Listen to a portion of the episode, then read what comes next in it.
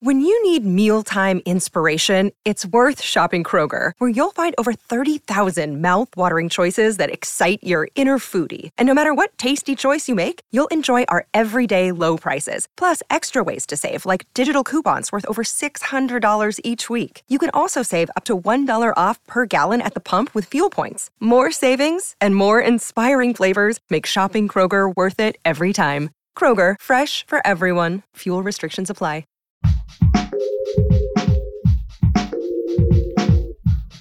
What if you could become a better person, not by working harder, but by taking one small step a day?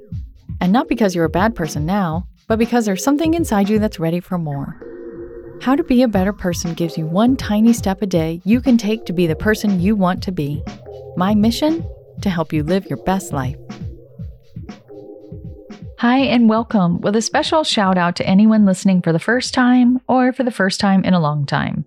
It's great to have you here. I'm Kate, your host and author of the book, How to Be a Better Person. This week on the podcast, we're talking about how not to burn out when you're working from home. Since so many of us have been working out of our abodes for over a year now, it could be getting pretty old. Also, working from home requires many different skills from working in an office. And just like any muscle that you use consistently over the long term, those skills can get fatigued. Of course, we've had some time to acclimate by now.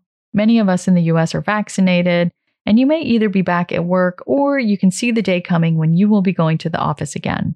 But actually, this is when burnout is most likely to kick in because the adrenaline and the urgency has worn off. A lot of times it's when the immediate danger has passed that you allow yourself to notice just how freaking worn out you are. And it's like when you were a student and you would invariably come down with something over the holidays because the stress of exams and the end of the semester were finally over. And if you're a mom home with kids, your burnout is potentially at a whole other level after being your kid's teacher, therapist, cruise director, best friend, playmate. I just want to say, I see you.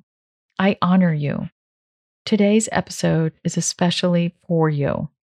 Today's big idea is that trying to work from home while your kids are also home is essentially a recipe for burnout, particularly emotional burnout. And when you're in that emotionally fried state, it's easy to feel like you hate your family a little bit. Personally, I feel like 2020 may have taken a few years off my life because I had a ton of work. And I was behind on all of it because my mental capacity was completely reduced by the stress and fear of living through an unprecedented pandemic.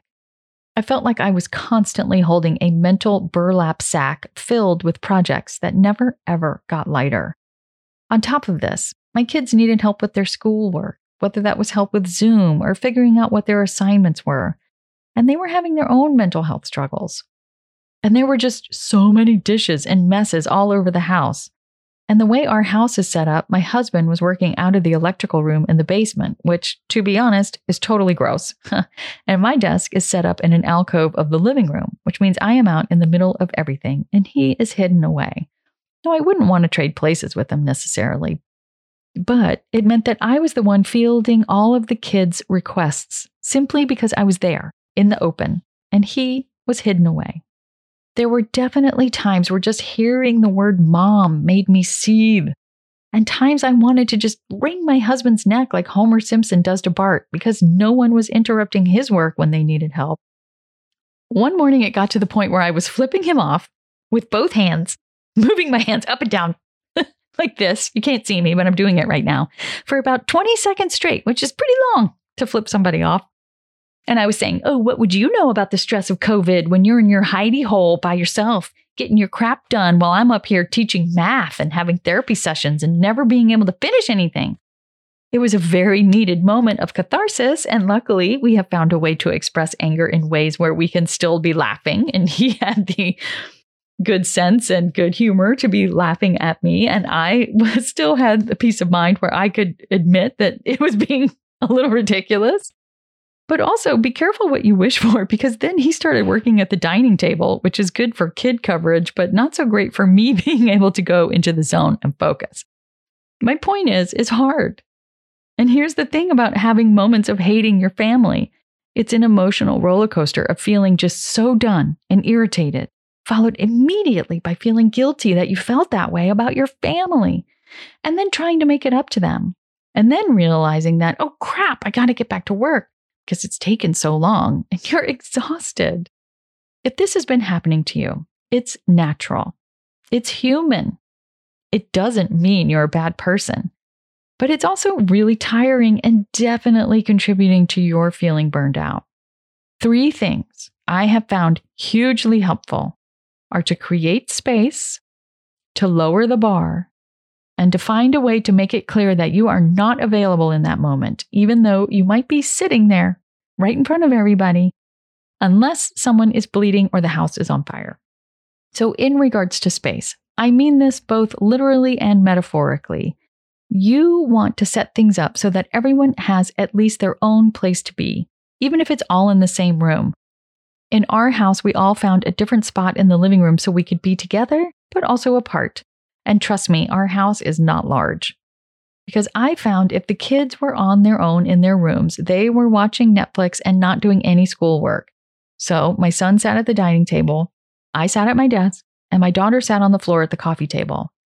And then I tried to make that physical space more chill, creating a little mental space, if you will, by playing lo fi music, which I didn't even know was a thing, quite frankly. My kids told me about it, and running an essential oil diffuser.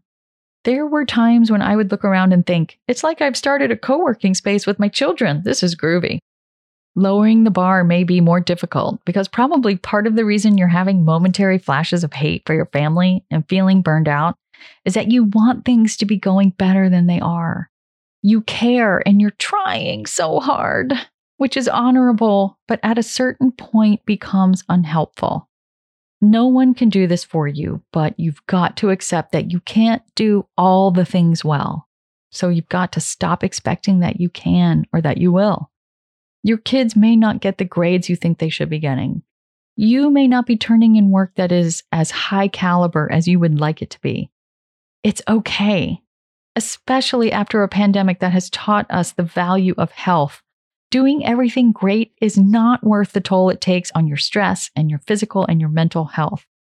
Your value is not dependent on how much good work you get done. I know most of us think that it is. My ego tries to tell me that it's true. But that is the internalization of capitalism and a culture that prizes productivity. And finally, Find some way to make it clear to your family when you absolutely must work and can't be disturbed unless something very, very major is going down. If you have an office with a door, you can hang a sign on it or put a scarf on your doorknob. I do not have an office with a door, so I will put on headphones, even if I'm not listening to anything, to show that my attention is elsewhere. Maybe it's a hat that you put on. I would often find myself saying to the kids, pretend I'm in a bubble because I really have to work right now. And that worked a little. you know, I know it feels like it's forever, but honestly, this time of everyone being at home all day is a blip. Someday it will feel very far away and you will feel nostalgic for it. You will realize that you learned so much. You will realize that you loved so hard. You will realize that you impressed yourself, even, even now when you feel like you're not getting things right. You will also likely have some pride at having lived through it, of having survived. The moments of intense feelings like hatred will recede. I just want to read you this quote before I end that I saw in the New York Times Sunday paper a few weeks ago. It was all these different quotes from moms about what their experience during the pandemic was like. And this one is from a woman named Jessica Berta from Milwaukee. And she said, The pandemic has forced me into the present.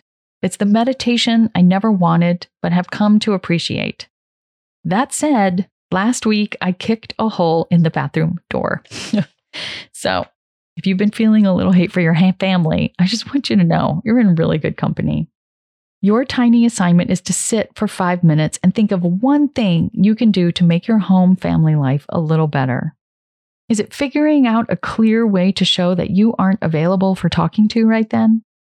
Or is it finding a lo fi playlist so that you can put it on to set the mood tomorrow? Or can you really take on this idea that being basically okay is all you need to aim for and lower your bar a bit? Just pick one thing you're going to try and see what kind of a shift that makes.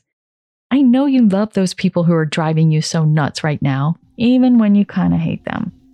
So do what you can to take care of you so that you've got more space for love than for hate.